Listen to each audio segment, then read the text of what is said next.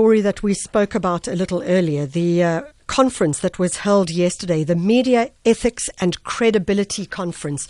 It was an important one, and I heard uh, or read, sorry, not heard because I wasn't, I was not able to hear it, but I read the speech that was made by Songezo Zibi. He is an author, he is a speaker. He also now currently works in the uh, uh, in the corporate world, but he uh, also has been the editor of Business Day, and I want to quote a little of what he said. Since journalists are not elected, their credibility and power are drawn from their assumed integrity, that they will always present an accurate and complete version of events and the facts. This is an extremely powerful position for unelected tradesmen and women to occupy in a society. On the line with us, Songezo Zibi, thank you always for joining us. Good morning, Michelle, and good morning to the listeners. Songezo, before we even go into that, I'm going to challenge you with a question that we've been asking throughout the morning. Our music theme today is called Jah Work, J A H Work. And I want to know from you what you think Jah Work is. I have no idea.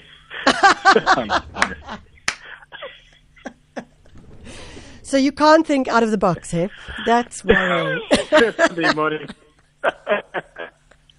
Songezo, I'll take you to something that you spoke about uh, yesterday, and it your your conversation was fascinating, and in particular, you know, you were requoted quite a few times talking about how people address politicians. I wonder if you could talk about that in terms of what is ethically correct for a journalist.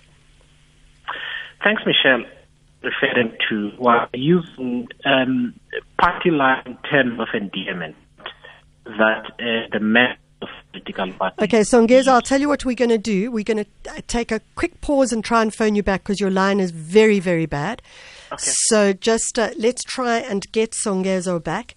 And as I said, our choice today, and I see a lot of you are coming back with um, Bob Marley, um, yeah, Lots of you coming back with Bob Marley, Peter Tosh, and the like. And the question that we've been asking you is what is the theme and what does the theme of Jah work when it comes to our big, fat, juicy mean for you? And uh, you're welcome to SMS your choice songs.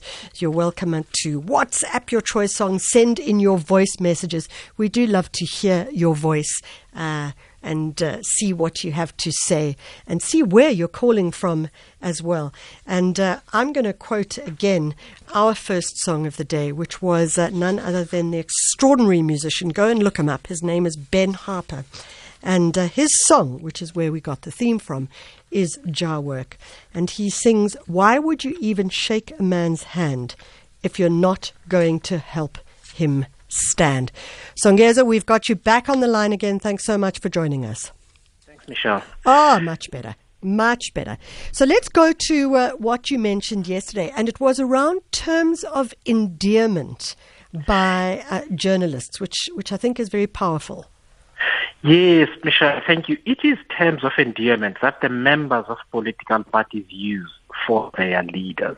Yeah. Uh, terms like SG, like uh, TG in the ANC, uh, the leader of the Democratic Alliance is not called a president or another title. They're called leader of the Democratic Alliance. Now, when a journalist is addressing that person verbally, so they they vocalizing their honorific, I think it's inappropriate for them to use those same terms. Mm. You can describe someone as a leader of a particular party, but I think it is important to maintain a level of formality that shows mm.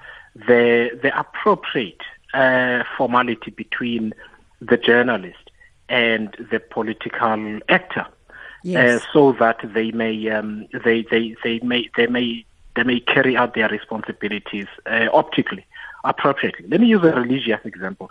If you have a religious leader who's called Papa, as it happens. You don't hear journalists calling that same person Papa, even though the members of that church call them Papa. Yeah. Right? You know what I mean? So you can describe them as a leader of a church, but you don't have to say Papa when you're asking them because you're not a member of that church. Yeah.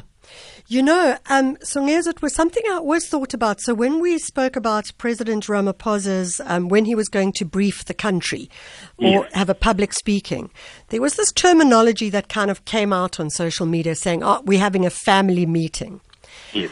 And whilst there is something quite um, warming about that, that we think of all South Africans as a family, what concerned me about that was if, if journalists started to call it, and, and we saw it quite a bit, where journalists called it, there will be a family meeting this evening, what it implies is that you are not taking your president seriously and that you're not going to be prepared to critique him because of how one thinks about family, of course. And journalists did not critique him for a very long time. He did not take any questions. He would make these addresses. People were left with lots of questions. Yeah. And journalists somehow felt that they shouldn't be asking all these questions until the questions piled up and the whole sentiment turned a bit hostile. Yeah. And the president's team was forced to wheel him out and for him to do a roadshow effectively of interviews with various media houses.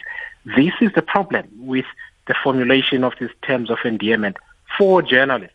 Yeah. As a members of the public, we can call it a family meeting. Sure, and we can but laugh about it like that. Yeah. We can laugh about it, but for a journalist, they must take their responsibilities seriously. Yeah. So, so, so, Geza, how do we see this as a change and a shift? Is this, as Hopewell was saying earlier, about uh, potentially relooking at how um, student journalists are, are taught? Is this what else could this be about? You know, Hopewell was was so was so prescient. I listened to, to part of that interview. I think a lot of it has to do with uh, with the training of journalists. Yeah. And one of the things that is not centered sufficiently in, in, in the training of journalists is the importance, is the purpose of journalism in an open yeah. democracy to any society because that then informs the attitude with which somebody is going to, to practice the, the profession on behalf of the public. Because that last bit, doing it on behalf of the public, is absolutely important. It's the only reason we do it. Of course, they have to get paid and get paid well so that they can feed themselves and their families. Yeah. But it's a public duty that they're doing. So that training needs to change. It needs to change around even some of what I consider to be sort of cultural nuances that are unhelpful. I would find that in local press conferences, the foreign correspondents would ask the sharpest questions. The local journalists would tend to demur and to, to be deferring to, to, to, to a political leader. As a consequence, when they started asking the tough questions, the politicians would lash out at the local journalists in a way they don't do with foreign correspondents because you've established a pattern of deference when you ask questions. So, I mean, you know, Songezo, there's a whole there's a whole hour in this conversation, but um, what what you are implying is it's about respect. Actually, the bottom line is it's about whether you disagree or agree, it is about respect so that A, the politician respects the journalist for what their job is, right. and that the journalist is respectful enough to say, this is the question. So it's this yes. is this is not about me trying to be a celebrity journalist or or in the, in another way being um, too soft or whatever. This is simply the question, and it's it's it's not bound by any personal association, attachment, whatever the case may be. Absolutely, absolutely. That that's correct, and it's all being done by the journalist on behalf of the public, and the politician should see the journalist as an opportunity to provide accountability and information to the same public that elected and empowered them in the position in which they are.